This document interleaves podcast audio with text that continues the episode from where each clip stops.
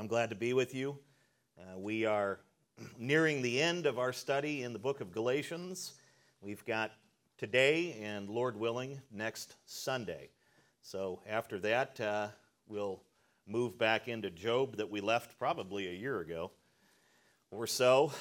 Last Sunday, we looked at Paul's first final warning in Galatians chapter 6, verses 7 through 10 where the apostle described what happens when believers sow to their flesh and, uh, and then sow to the spirit. Uh, if they sow to their flesh by adding works of the law for justification, you know, we're justified by faith alone. That's a great Reformation doctrine and a biblical doctrine. But if they sow to the flesh by adding works of the law for justification or by engaging in other fleshly sinful activities like sexual immorality, Paul says in the text that they will reap corruption.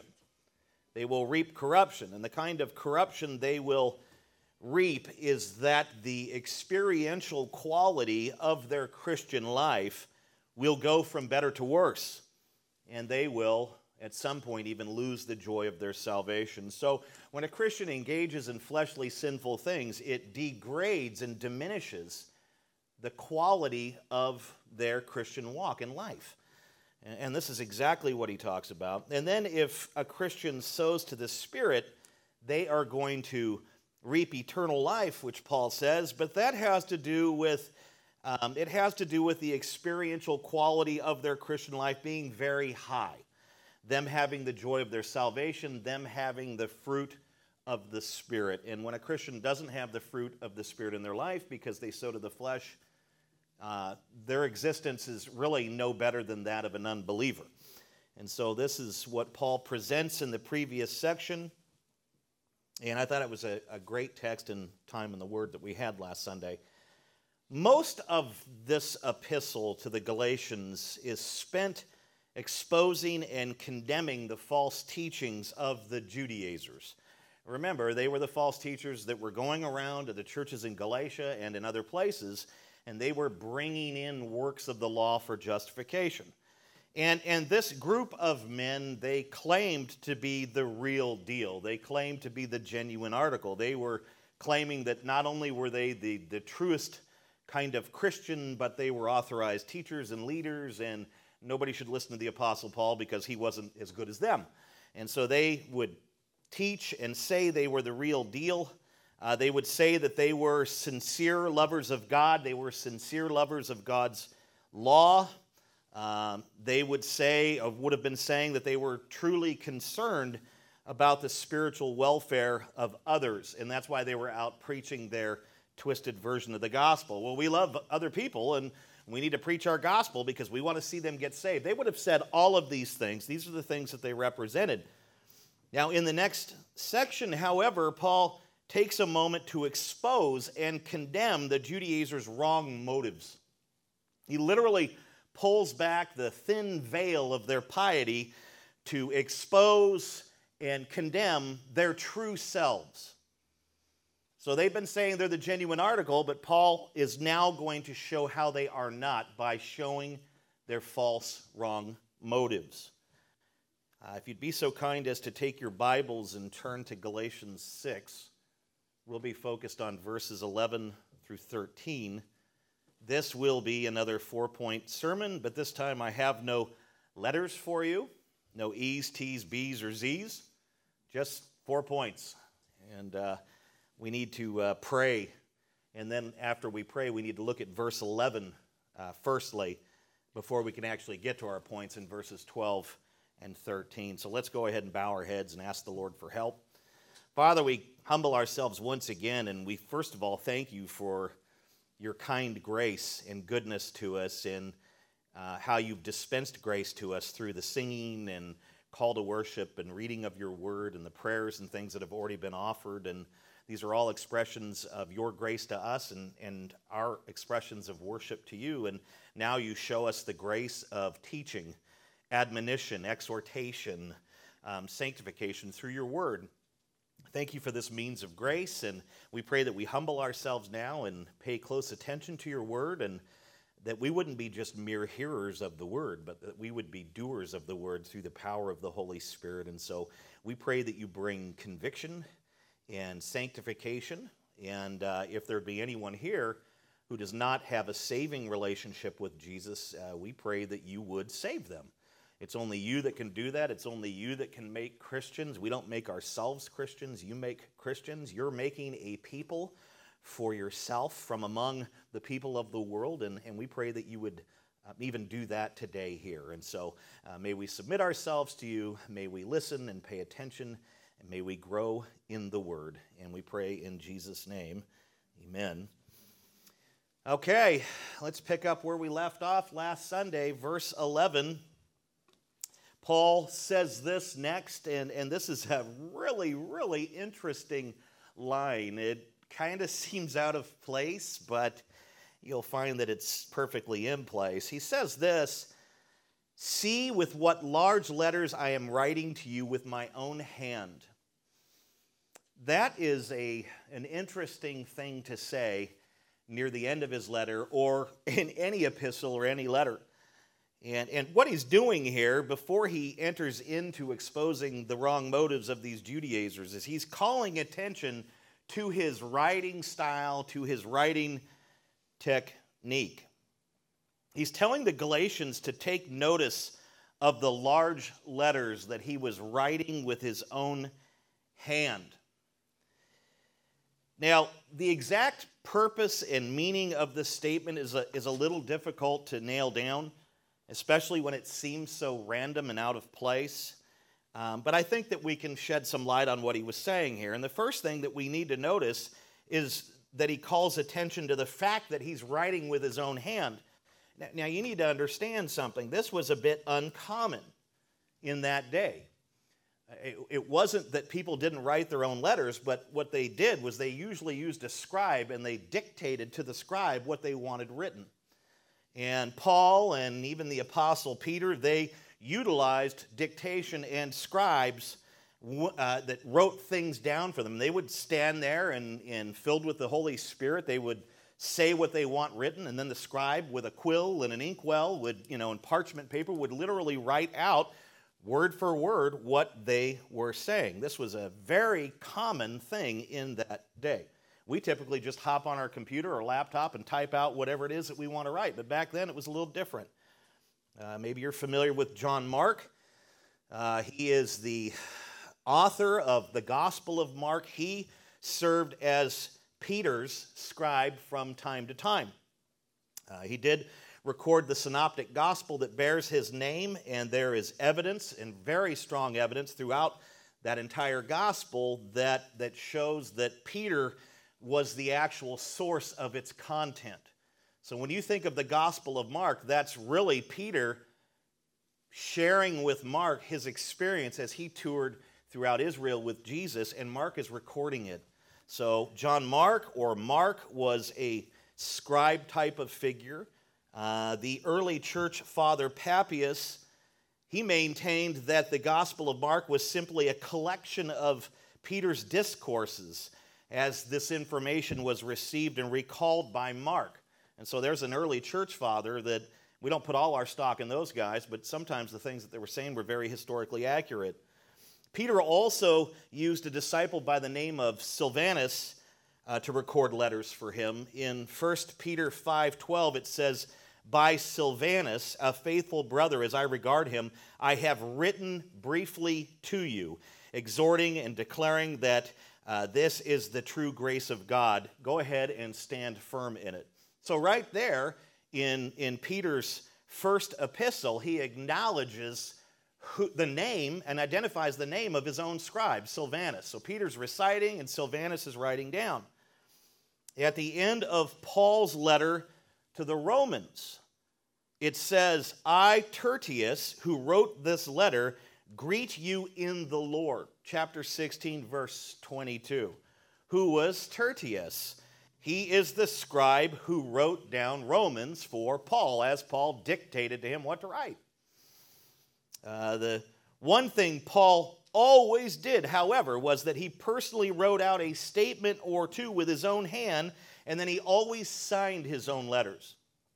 So, so the way that Paul put his letters together in, in, a general sense was that he would recite or he would say to a scribe what he wants written down, and then toward the very end, he would say something like, I have written this with my own hand, and then he would sign his own name. But in actuality, he had a scribe that was writing for him.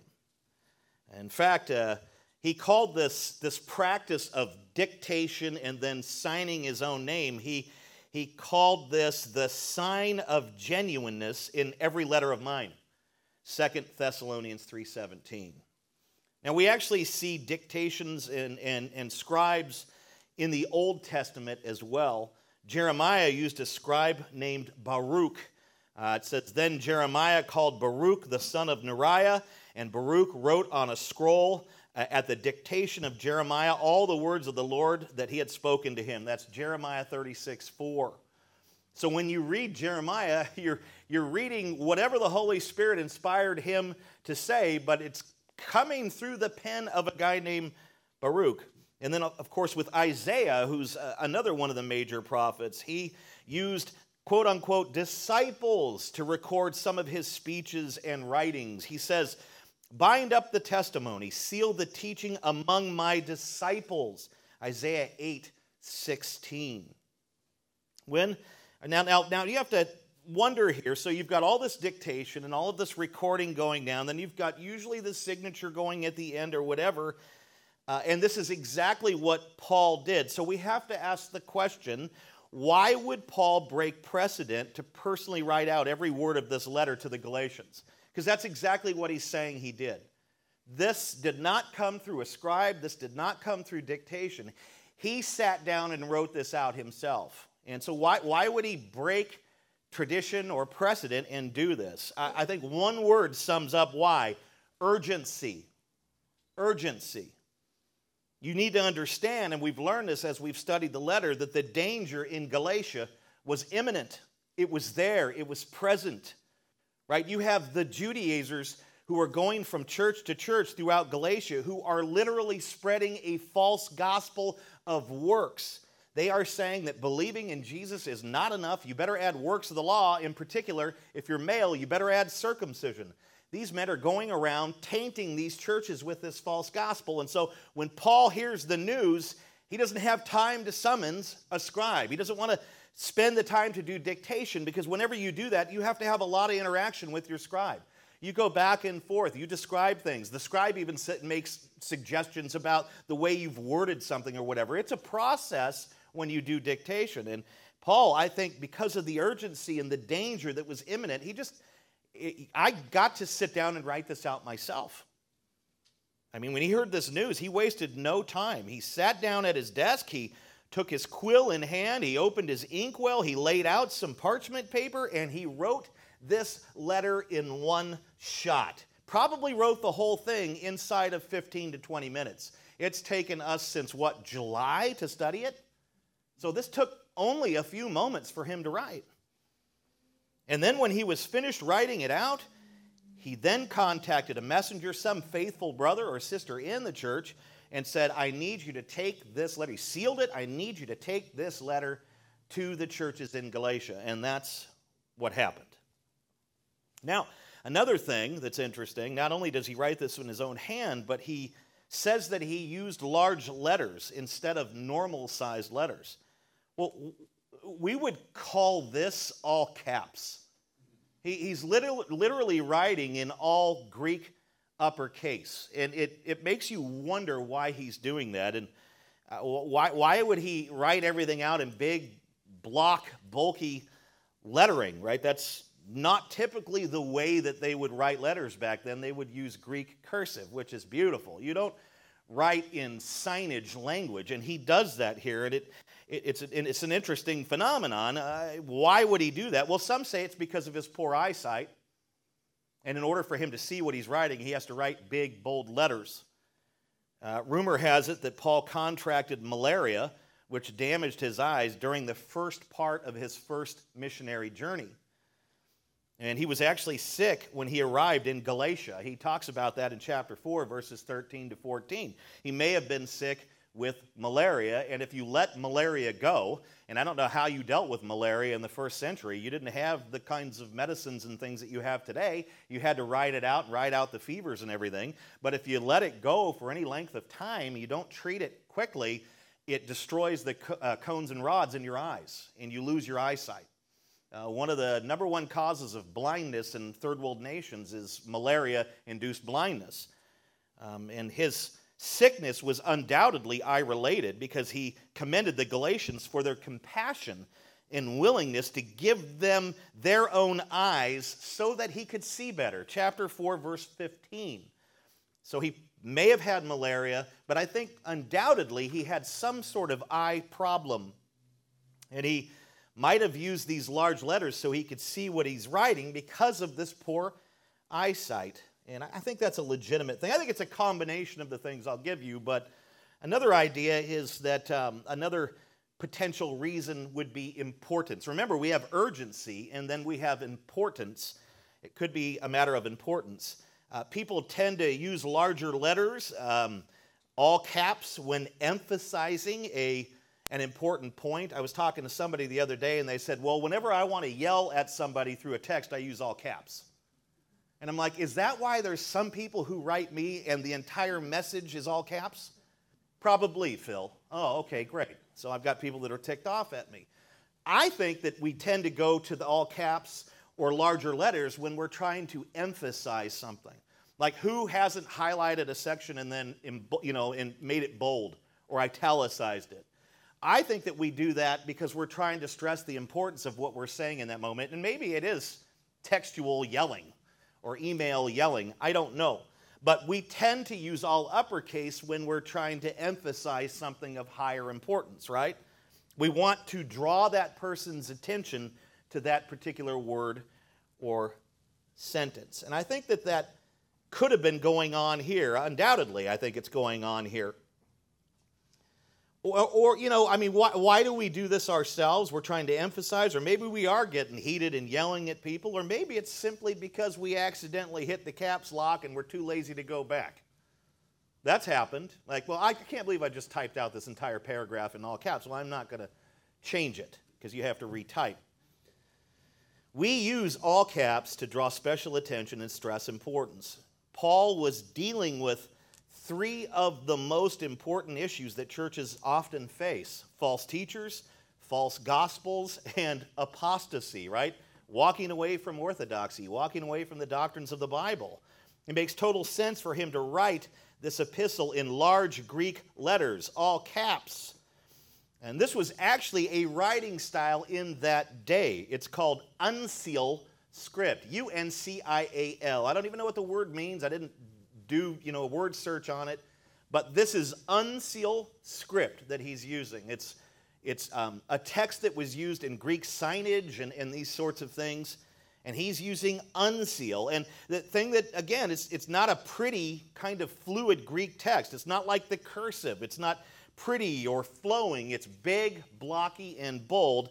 Now, just imagine with me that this entire letter was written like this, which probably wouldn't have been really fun to read. I mean, if we had to read six chapters in all caps, I mean, at some point, would you be like, really? Yeah, he wrote the whole thing in uncial script. It's big, it's bulky, it's for signage. And I think that this is probably why he used it the urgency, the importance. He's writing it out, not just because of his eyesight, but because of its importance. He wants these people to read every word. Uh, their, their very sanctification, and in some instances, here, their own salvation rests upon what he's writing. And that might have been one of the reasons why he did it. And also in verse 12a, he describes the Judaizers' obsession with making a good showing in the flesh. Notice that? This tells us that these Judaizers were very, very concerned with temporal things like physical appearance, with education, intelligence, eloquence, verbal communication, writing skill, writing style. These men were obsessed with these sorts of things. And Paul may have deliberately chose to write in the ugliest text of that day just just to, to put a jab on these guys who would have said, Why isn't this clown caveman writing in Greek cursive? He may have written this letter, this entire letter, in, in, in, in the uncommon, ugly script just to prove a point to the Judaizers who were obsessed in everything visual and in making a good showing in the flesh. One of the things that Paul makes clear in his epistles is that the gospel itself is not dependent on human skill, it's not dependent on human persuasion, right? He told the Corinthians this. He said, When I came to you, brothers, I did not come proclaiming to you the testimony of God with lofty speech or wisdom, for I decided to know nothing among you, among you except Jesus Christ and Him crucified. 1 Corinthians 2 1 and 2. Now, if the Judaizers had put together some kind of letter like this, they would have utilized the techniques and the penmanship and the fancy script of all the best and most popular philosophers of their day. Why? Because they wanted others to think they were educated, they wanted people to think they were skilled, they wanted people to think they were authorized, well cultured. You know, hey, we, we, you know, we all went to Harvard. They had that kind of mentality. And Paul, on the other hand, had zero interest in any sort of showing off he, he was not interested in showing off in the flesh. He wasn't interested in personal gain or announcing or showing his intelligence. And to be quite honest with you, Paul would probably disagree, but of, of all the spirit filled authors of Scripture, he's the man. He is the man. I mean, he's amazing with the way he writes and with the way God works through him. I, to me, he's like second to Christ. I mean, Christ is, is God and King and, and all this, but, but right next to him, of all the New Testament authors especially, it, it would be Paul. We spend our whole lives studying Paul's epistles and letters, and he was, he was a brilliant, brilliant man.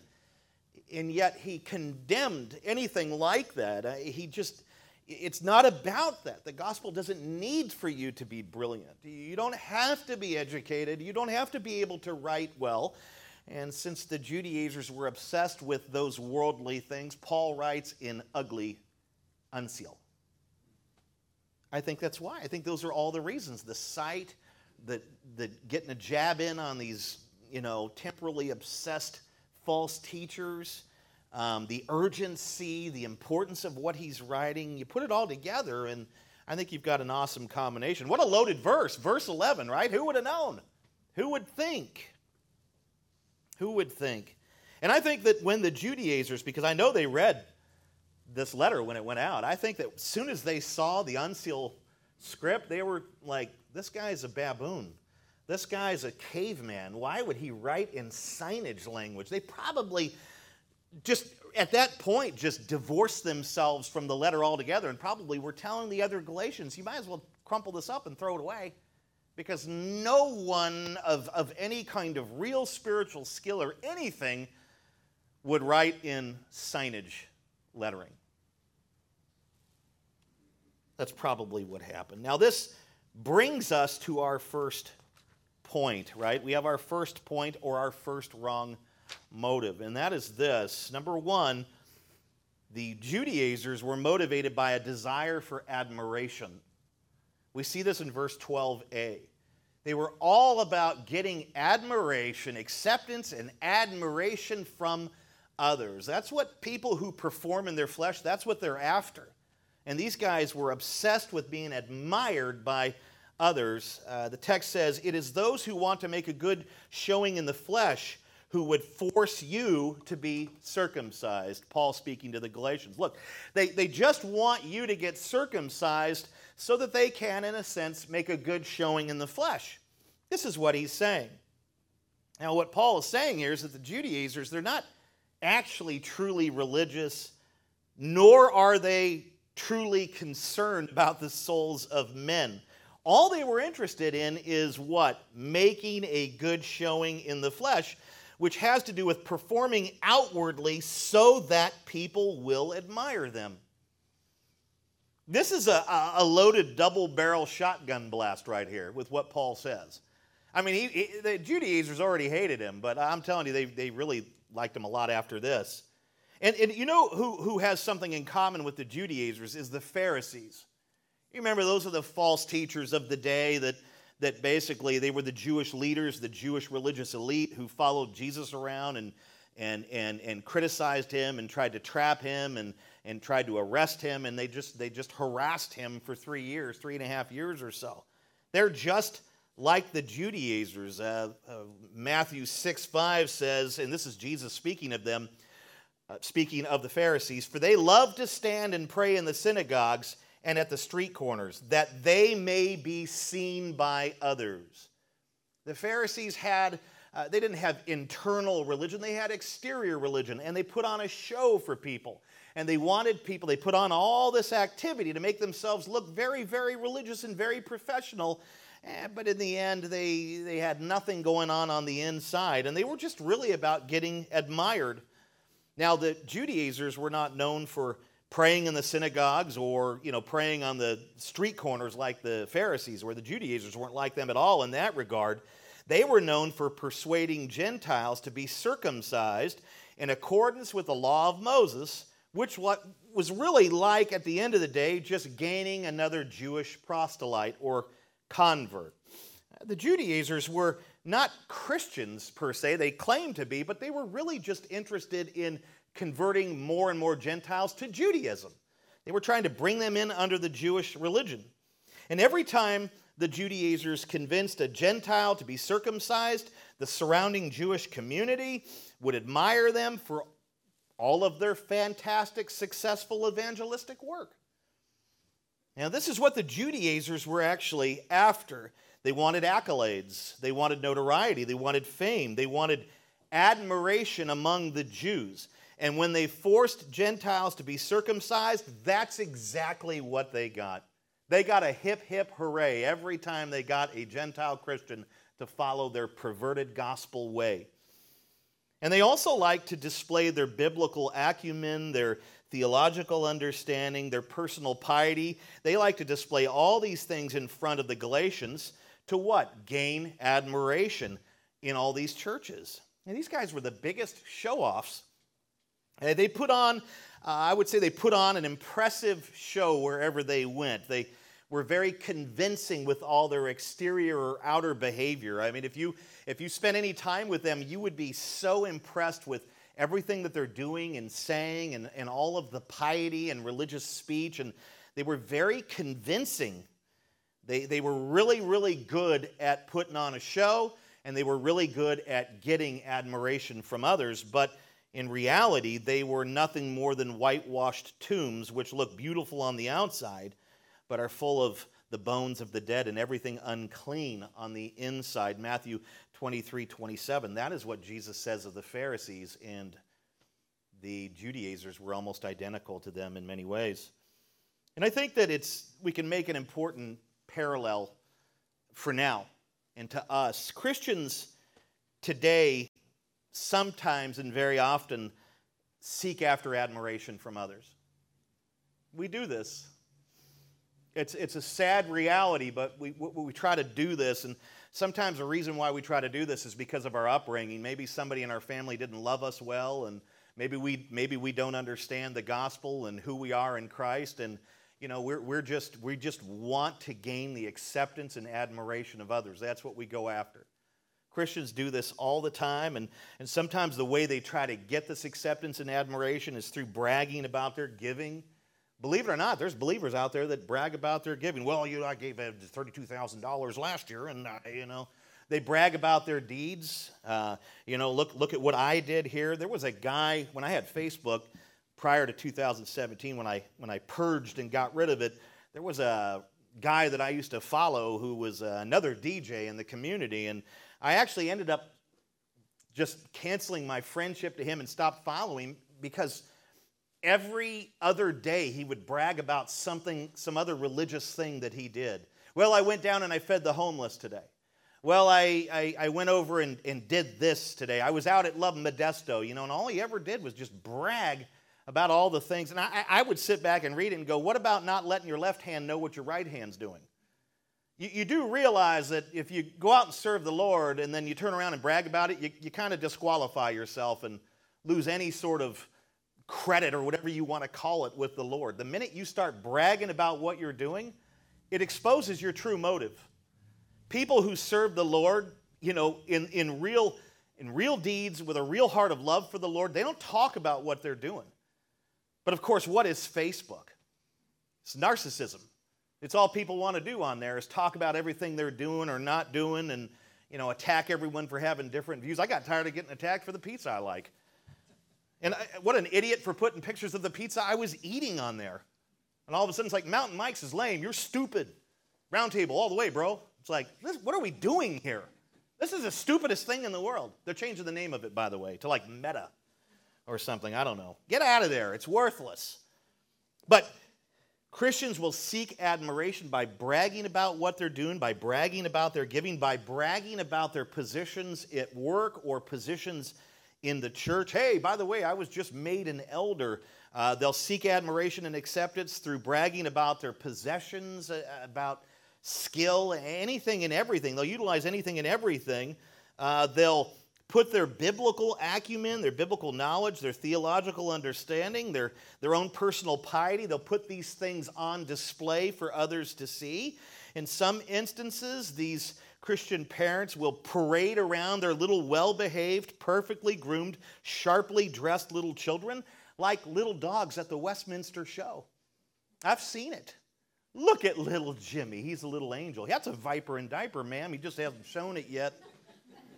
But they do this, that, that basically, because there's a hole that the gospel hasn't filled, uh, or they're just prideful, or whatever it is, they, that everything about them is about showing off and trying to gain acceptance and admiration. And I think we typically attribute this ungodly behavior to pride, right? We always say, well, it's just pride. And I think most of the time it is, but I think a lot of times it's not actual pride. Maybe it is, but I think that it's insecurity that drives it. Some folks are so uncomfortable in their own skin, they feel the need to brag and show off all the time. You know, if you talk about something that you got and you're not bragging, you're just saying, like, hey man, I uh, you know, I got I got a pretty awesome pair of boots. I got some boots too, they were a thousand dollars. You're like, okay, Mr. Bootman. It's like, you know, the one upping kind of thing, right? You know what drives that sometimes and most often? It's not just pride, it's insecurity. The thought of somebody else having something better than you. That can't be. That's called envy. Envy actually happens when somebody has something better than you and you basically hate them for that. And this, this happens all the time. And the sad thing is that these kind of prideful but really insecure people who are into bragging and showing off all the time and boasting, they mistakenly think that this kind of behavior is going to bring them acceptance and admiration. But it doesn't. Because in our heart of hearts, we all know that no one likes a narcissist. The only people that like narcissists are narcissists. And this is narcissistic behavior driven by either pride or insecurity. This kind of behavior only brings criticism and it drives people further away. Pride or insecurity driven narcissism is horrifically unattractive. It really is. And I tell you what, and this, this is happening in, with Christians. They want this acceptance and their, this admiration, and they show off and do these things. But man, if they only understood their actual value and identity in Christ, I mean, that narcissistic Christian is a child of God. That is the highest, deepest, most profound identity. They have eternal security in Christ.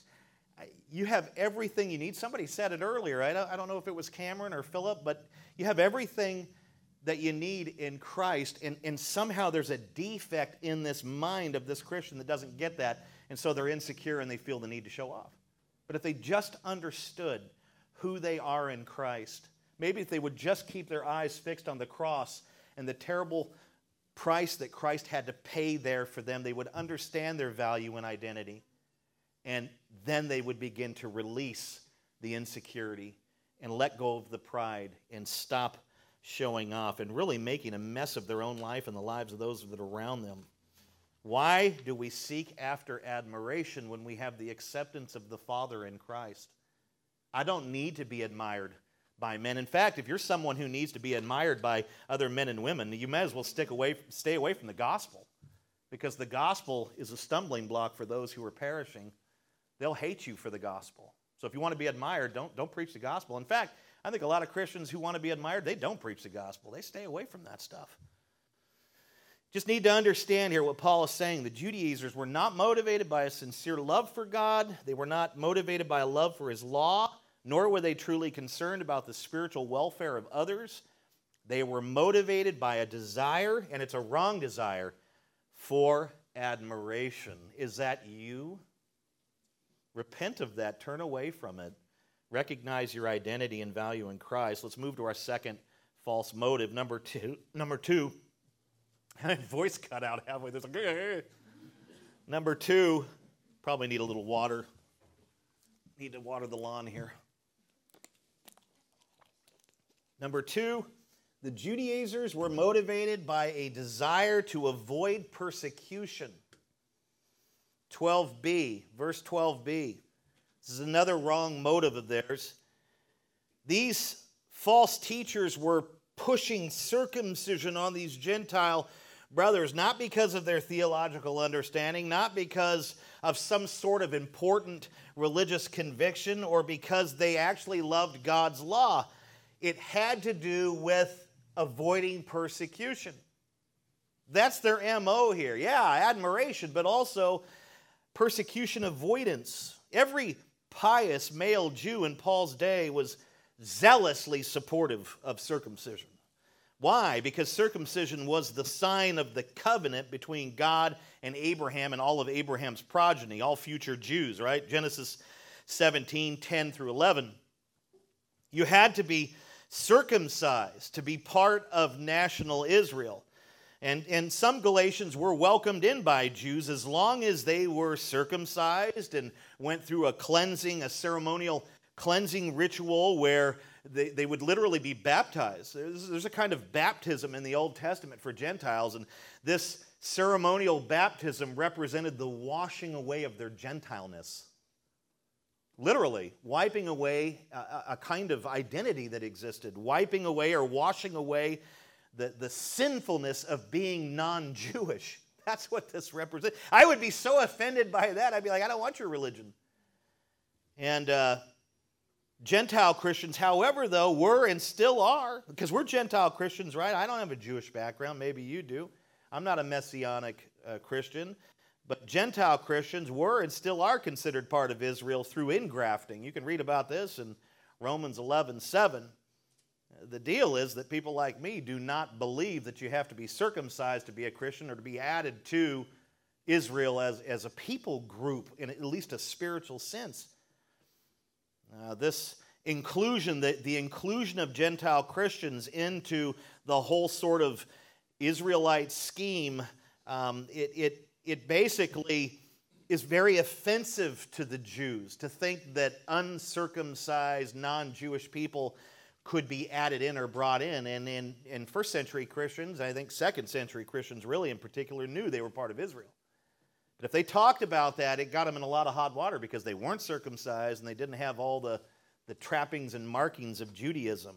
And another thing that really upset the Jews in Paul's day wasn't just the inclusion of Gentiles into Israel, it was the saviorhood and lordship and uh, kingship and deity of Jesus Christ. That really sent them spiraling. They hated Jesus, they murdered him on a cross. But the thing that really spun Jews in, in in Paul's day out was the idea of Gentiles being added to Israel apart from circumcision. The circumcision thing was the biggest issue for, for first century Jews. It's just a weird thing to be so focused on. Now, if you wanted to avoid persecution for the cross of Christ, all you had to do as a Gentile Christian was just add circumcision. Just get circumcised and add that for your justification plus your faith, and you were pretty much good to go. That, that would get the Jewish people off your back if you started following some of the Mosaic law. Get them off your back. That's all you had to do to avoid persecution. And, and that's exactly what the Judaizers did, although I think they were already circumcised because they were Jewish, allegedly Jewish Christians. But what they did was they found a way to keep their Jewish peers off their back, and that was just to start touting circumcision, and that was to make Christians get, you know, non circumcised Christians get circumcised. Any Christian who, who added circumcision to the law for justification as part of their faith and all that, any, any Christian who did that in Galatia or anywhere else, as soon as you did that, you were usually accepted by your Jewish neighbors, accepted by your Jewish peers, accepted by your Jewish contemporaries, or the Jews just left you alone altogether. They would just leave you alone altogether. So, so what Paul's saying is, is that the Judaizers kind of played the whole circumcision game to get other Jews off their back, because that's the thing that got them off their back. The Judaizers did not like persecution at all. And I don't know about you, but I'm not a big fan of it either. But they despised it to the point of total and absolute capitulation. If they had made any sacrifices on behalf of Christ in the beginning, uh, they took it all back when the heat of persecution got turned up. Uh, they were like the parable of the sower and the seed that fell on rocky ground.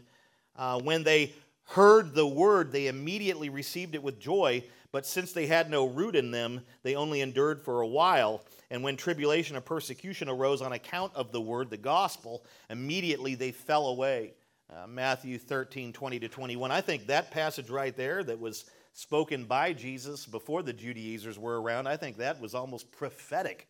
Prophetic in describing who the Judaizers would be and what they would do.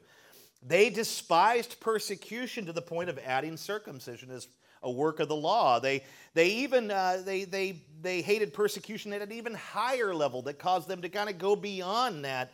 Uh, what they actually started doing was fighting against the actual gospel right? They developed a new version of the gospel, a false gospel, and they went around all the churches trying to lead actual Christians astray. So they not only bolstered circumcision to keep Jew, Jews off their back, they went around to take it to a higher level of acceptance and admiration from the Jews. They went around and preached a false gospel that included circumcision. And they led, they tried to lead other Christians astray. And quite frankly, every time they gained a convert, they didn't make that convert a truer Christian or an actual Jew or anything. They made that convert twice a child of hell as themselves. Matthew 23, 15. Remember what Paul said in chapter 1 of Galatians anyone who adds anything to faith for justification is anathema, accursed. It's all faith or it's anathema. You believe in Jesus, God considers you righteous and justified, and that's it. It's all based on faith. The minute you add circumcision or any other work, it's cursed. You've now departed the gospel, you've left it all. And the Judaizers departed everything right according to God, according to his word, just to avoid persecution because they didn't like the way that felt. And you know what? There's uh, parallel. There's a lot of Christians that are like that today. There are. Um, I, I don't if I'm going to be honest, I don't like persecution either. I mean, I don't know who puts their hand up and says, go ahead, unload, right? I mean, that's like, you sociopath? It's persecution's not fun. And in this country, it's very light, comparatively speaking. You go to other nations where you're killed. You know, you think of those Coptic Christians getting marched out on the beach by ISIS and all beheaded with pocket knives. That was fun. You know, it, it's dangerous to be a Christian in some places. Here, it's not as dangerous. I think it will be in 20 years, but it's not right now. But I don't know. I don't like persecution. I don't think you do either. But the fact of the matter is, there's some Christians that respond to it just like the Judaizers, right? They capitulate, they forsake their biblical principles when the heat gets turned up. Next thing you know, they're affirming things the Bible is against, like homosexuality, like gay marriage, like 150 genders, whatever today's worldly nonsense is. And I'm not attacking homosexuals or gay marriage. I'm simply saying the Word of God speaks very clearly to those things, and this is a, the gospel that we need to preach to them. The sexual sin is sin, and it destroys just like all sin. But to avoid being persecuted, there are Christians that will capitulate on these social hot button issues. They will. Next thing you know, they're affirming things they know the Bible is against. Why are they doing that? To avoid persecution. Instead of standing firm and, and speaking the truth in love and taking the stripes and becoming more like Jesus, because he was pulverized for speaking the truth, they capitulate. And in some instances, they take it further, kind of like the Judaizers, right? They end up renouncing Christ and the cross of Christ altogether. They act like they never knew Jesus. They act like they I've never even gone to church. I'm serious. This happens. We need to remember the words of Jesus who said, Whoever denies me here on earth, I will also deny before my Father in heaven. Matthew 10 33. Those are sobering words. We don't want to get in the business of denying the word of the Lord or capitulating. We stand firm in love, and we're supposed to take it. And there's a badge of honor when we take it, but there's nothing but disgrace when we won't. But I'm not saying be a jerk with the truth. Be loving and gracious and merciful and kind. That's what we're to do. So the Judaizers were not at all motivated by a sincere love for God and His law, nor were they truly concerned about the actual spiritual welfare of others. They were motivated by a desire to avoid persecution. That's all they cared about. Let's move to our third false motive, number three. The Judaizers were motivated by a desire to make others submit to laws they had no intention of keeping. Verse 13a, Paul puts it like this For even those who are circumcised, that's the Judaizers, do not themselves keep the law. yeah, these guys went around wanting people to keep the law of Moses while secretly not obeying it themselves. Isn't that fun? You know what we call that? Hypocrisy. That's what we call that. The religion of the circumcised Jews was, the Judaizers, was pure pretense. It was a, a sham display put on for the benefit of others. They performed the easier aspects of the law before others to create the appearance of genuine belief in what they were perpetuating while secretly disobeying the weightier matters of the law. In other words, these men preached the law of Moses and you better obey it, but they didn't practice what they were preaching. Not by any stretch of the meaning of that. They did not, they did not practice what they preach. And that's ultimately because religion was really never their goal, or loving God was never their goal. Uh, they demanded that their followers do what they only pretended to do. You better obey the Mosaic dietary requirements, is something that they would have said, while they secretly enjoyed all of the removed menu items like lobster and crab and ham and thick cut bacon. Who can resist that? You better observe all of the Jewish religious days, months, seasons, and years while they secretly paid no attention to those things or those days, those annual events, and relaxed in the comfort of their own homes. You better get circumcised. Oh boy, you won't go to heaven. You're not a real Christian unless you do that. While the Judaizers were already circumcised. How convenient. They were hypocrites they remind me of something our governor did not too long ago, who demanded that healthy Californians stay in lockdown while he was out at the insanely expensive $350 a plate is the starting plate at the French Laundry. He's out there with constituents and lobbyists and friends and families, no mask, no concern at all, eating the most expensive food in Napa, probably while we were made to stay home. You better stay in lockdown. The, the motto of the Judaizers, uh, it would have been uh, very simple. It would have been, do as I say, not as I do. And that's exactly what Newsom did, which almost got him recalled. In fact, I think it did get him recalled, but I don't think you can trust elections in California anymore. But in any case, I don't mean to sling hash on him. I'm just giving you an example a very recent example of this kind of hypocrisy where you're telling people to do something in particular while you secretly have no intention of doing it. That is the Judaizers. No intention. You obey the law and I'll make sure you do it, but I'm not going to obey it. That was them. And this is really classic cult behavior. If you know anything about cults, this is cult behavior. Cults and cult leaders, they play heavy, place heavy burdens on their followers while doing whatever they want. Right? That's what cult leaders do. And the Pharisees were notorious for this, just as the Judaizers were. They placed crippling religious burdens on the shoulders of the Jewish people while refusing to move a finger. Matthew 23, verse 4. And to the conscientious Jew, it was unimaginably frustrating and hopeless. He found himself under the relentless demands of law upon law, tradition upon tradition, and ceremony upon ceremony.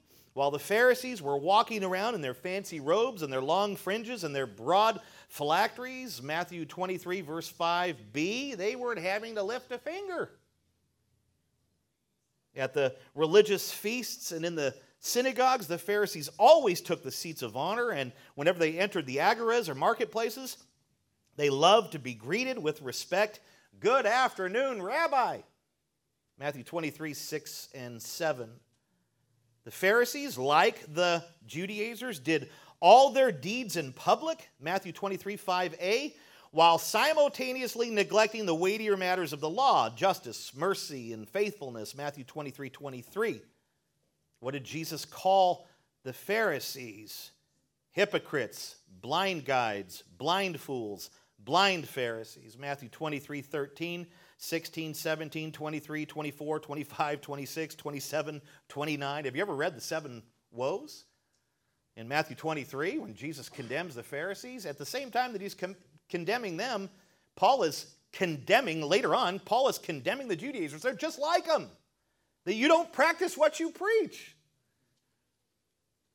In fact, some of the Judaizers were Pharisees, Acts 15, 5. I certainly hope Nicodemus and Joseph of Arimathea weren't part of that group. We really don't know for sure, but tradition says those two men who were Pharisees, tradition says they actually did believe in the Lord and went on to become powerful gospel ministers.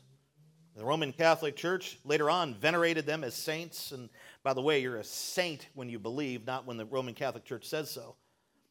There is actually an apocryphal book called the Gospel of Nicodemus.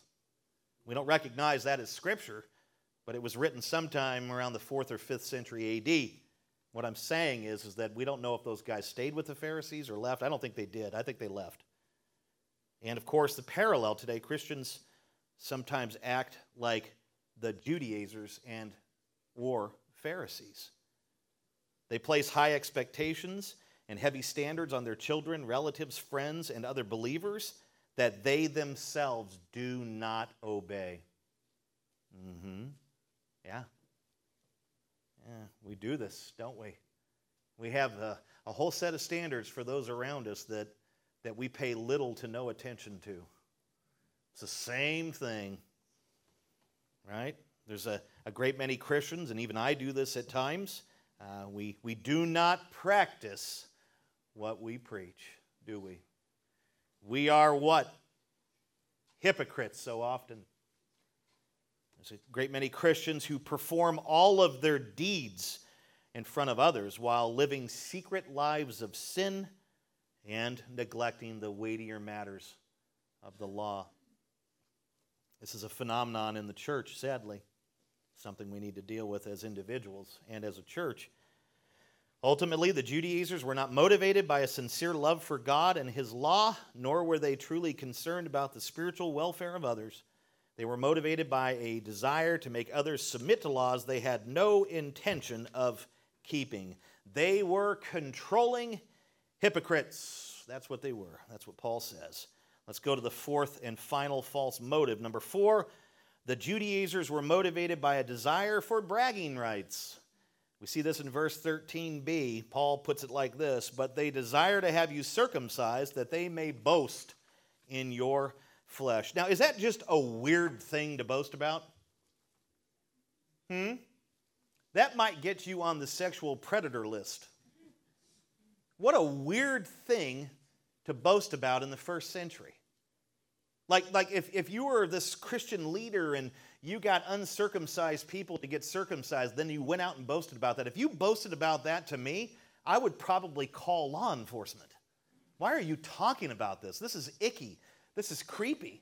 But it was a genuine thing back then, right?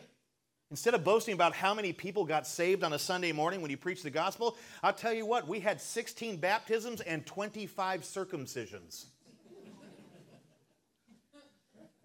I'm out. I'm like, where's the door? This just got weird, right? Uh, it just it just weird, but it was it was a real thing for these Judaizers. Now these guys would have like the Pharisees, they would have traveled over land and sea to win a single convert, Matthew 23 15. They would have done just about anything to get some Gentile Christian circumcised. When the Judaizers circumcised a Gentile Christian, it's like they had won a convert, which earned them the right to brag about it to their base and to the Jews in their community. And I tell you what, there's a parallel with pastors today. They, they like to brag about the decisions for Christ, they like to brag about the baptisms, they like to brag about you know their church attendance right look at look at all these people that got saved at our church look at all these baptisms we performed look at we had literally 3,000 people in our church this last weekend. I've been in ministry for a long time now, and these are genuine, bona fide things that pastors brag about seemingly endlessly. They're always talking about this stuff. And I'm just scratching my head. Maybe I should bring up that, hey, we circumcise 18 people. Maybe that would shut them up. What did you say you did? Oh, yeah. Yeah, oh, well, yeah, we're into circumcision, man. While you're baptizing, we're circumcising. Yeah. Yeah. Bruce, he's tired. His hands are real tired. He, you know, I mean, seriously, just to throw him off. But I mean, they're always brat. Sorry, Bruce. And Anne's like, I'm going to kill him later. Kill Bruce. They're all about this stuff. If you've been in ministry for any length of time, this is, this is what it's about. In fact, in 2012, there's a, a megachurch pastor in Texas who literally took a moment in his sermon to ridicule the baptisms of a smaller church in his community and then to brag about the baptisms in his church. He said, and this is this is I quote, last year that church baptized only 26 people. We baptized 2632 people. I wouldn't be able to put my head on my pillow at night if I only baptized 26 people. This is his boast and I was yelling at the TV, we had three circumcisions. I mean, we had some new kids, and they got some. The doctor did it. And one of the one of the first things that, that pastors ask me when I you know when I first meet new pastors, and sometimes it happens at the Shepherds Conference or wherever, one of the first things they ask is, "How many people do you have at RHC?" This is one of the first things they ask, and I say zero. I have no people at RHC. Jesus has people at RHC. They belong to him. They're not my people. How many people do you have at your church? 2,914. They're your people? Oh, yeah. Wow. Now, this is one of the first things that's asked. Uh, sometimes we, we see people, you know, in the grocery store. We did this the other day, and Rachel and I, we, we try to be as friendly and hospitable and kind as we can, but sometimes we see people we know that we haven't seen a while, and then we like go an extra aisle over to avoid them at Target. And we do this because one of the things they're going to ask is, How is the church and how many people do you have now? And I don't want to talk about it. It's not something I'm supposed to be talking. It's like I'm like I'm like King David trying to take a census here which was very sinful. If I were to brag about how many people we had, first of all, I don't know how you could with a group this small. But if I were to brag about the people we have, that'd be like David's census, which means God is going to strike some of you down. That's what happened. There was like 12,000 Israelites that were killed when David took a census. Do you want me to take a census? Who wants to go be with the Lord? I'll, I'll, I'll just mention we have Jared and we have Bruce and we have Dennis, and I'm dead serious. It's a very annoying thing that people are always asking, hey, what's going on at your church? I mean, that's cool, you know, yeah. What's the Lord doing at your church, you know, or how many people do you have? It just, you know, just, uh, can we just, can we just talk about the weather?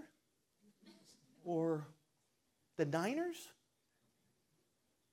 or the Raiders that betrayed us and left?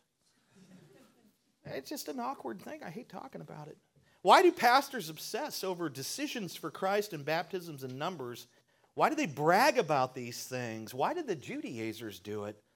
What has Paul been talking about in this chapter, chapter 6? Fleshly conceit, verse 3. Chapter 6, verse 3. It's all about pride and self promotion. Or, like I said earlier, this ungodly behavior is motivated by insecurity. Insecurity. And this was undoubtedly the case with that megachurch pastor I referred to. In the same sermon, he warned his people about the growing reformed movement. He said things like, Stay away from it, folks. It's very, very dangerous. And this, when he said this, as well as all his boasting about his own church and attacked the small church pastor for their, you know, 26 baptisms altogether, these things revealed his true motive, and that's fear and insecurity. He was terrified of the idea of his 1990s to 2000s seeker sensitive style of Christianity being uprooted and replaced by something old and substantive, you know, Calvinism or the Reformed faith. That was his fear. He didn't like that he was seeing the growth in the Dallas Fort Worth area, an expansion of sound doctrine. He didn't like that, so he laid into it in that message. And that message has been deleted a thousand times, but you can always find some guy out there that's like, I have it. right? He puts it out there, and I'm like, yes, it's still out there. The Judaizers were not motivated by a sincere love for God and His law, not by any stretch of the means, nor were they concerned about the spiritual welfare of others. They were motivated by a desire for bragging rights. Bragging rights. Closing. As I said, the Judaizers claim to be the real deal, the genuine article, just as many professing Christians do today. But in verses 11 through 13, Paul peels back the thin layer of the Judaizers' piety and he exposes their true self. These men were not Christians. These men were not even true Jews. They were hypocrites. They did not love God. They did not love God's law. They pretended to, but they didn't. They had no concern at all about the actual spiritual welfare of the Galatians or anyone else. They were driven by wrong motives a desire for admiration, a desire to avoid persecution, a desire to make others submit to laws they had zero intention of keeping, a desire for bragging rights. And the sad truth is, there are scores of people in churches today who are just like the Judaizers, just like them. They have the appearance of piety. They claim to love God and His gospel. They seem truly concerned about the spiritual welfare of others. They go through all the motions. They give. They serve. Some of them even teach. Their outward, visible behavior seems genuinely Christian most of the time. But on the inside, they are spiritually dead, unregenerated. They are not animated by God's love, nor motivated to express a genuine love for God through obedience. They are driven by something else that is hidden deep down in the recesses of their hearts. And yet, sometimes they expose their true self and motives through false teachings, through the pursuit of fleshly desires, through demonstrations of pride, through narcissism, through insecurity, through forsaking the Lord and abandoning the cross and walking away from the church when the heat of persecution is turned up. What we need to do today is, is perform a self check. Well, that's something that Paul has has admonished and exhorted and encouraged us to do multiple times in this epistle. We need to self check and we need to ask Am I the real deal? Am I a, the genuine article? Am I a genuine, am I a real Christian in my heart? Or am I merely a Christian in name and just a pretender and a hypocrite that's just going through the motions, like the Judaizers? If we have experienced regeneration and conversion through the Holy Spirit, we have been born again. We have been born from above, born of God, and we are now new creations with new desires and new motives. The old has passed away and the new has come. John 3 3, Ephesians 2 5, 2 Corinthians 5 17. Ask yourself, am I new? Am I a new creation from the inside out? Do I have a new love for God? Do I have new desires for God? Am I motivated by God's love for me? That's what drives me to do what I do. Am I new? Or am I merely pretending to be new? That is the million dollar question this morning. If we find that we have been pretending, there is still good news for us. Jesus shed his blood and died on the cross to pay for pretenders, to pay for hypocrites, to purchase for himself hypocrites. This is great news. Just because you're a hypocrite doesn't mean that you can't be cleansed by the blood of Jesus and redeemed and saved and made new. Trust in Him and be forgiven of your sins, even the sin of hypocrisy and faking it. Be cleansed of your unrighteousness. Be reconciled to God through the blood of Christ. You need to understand something that pretenders do not enter heaven. They don't go to heaven. Pretenders do not enter into the kingdom of Christ. They don't. Heaven and the kingdom of Christ, they do not belong to the fakes and to the pretenders and to the Judaizers and to the Pharisees. Those places do not belong to the fakes. And yet, any hypocrite who repents of his sin or her sin and trusts in Christ is cleansed and washed, and they do go to heaven. They do enter the kingdom of Christ. That's good news. That's the best news.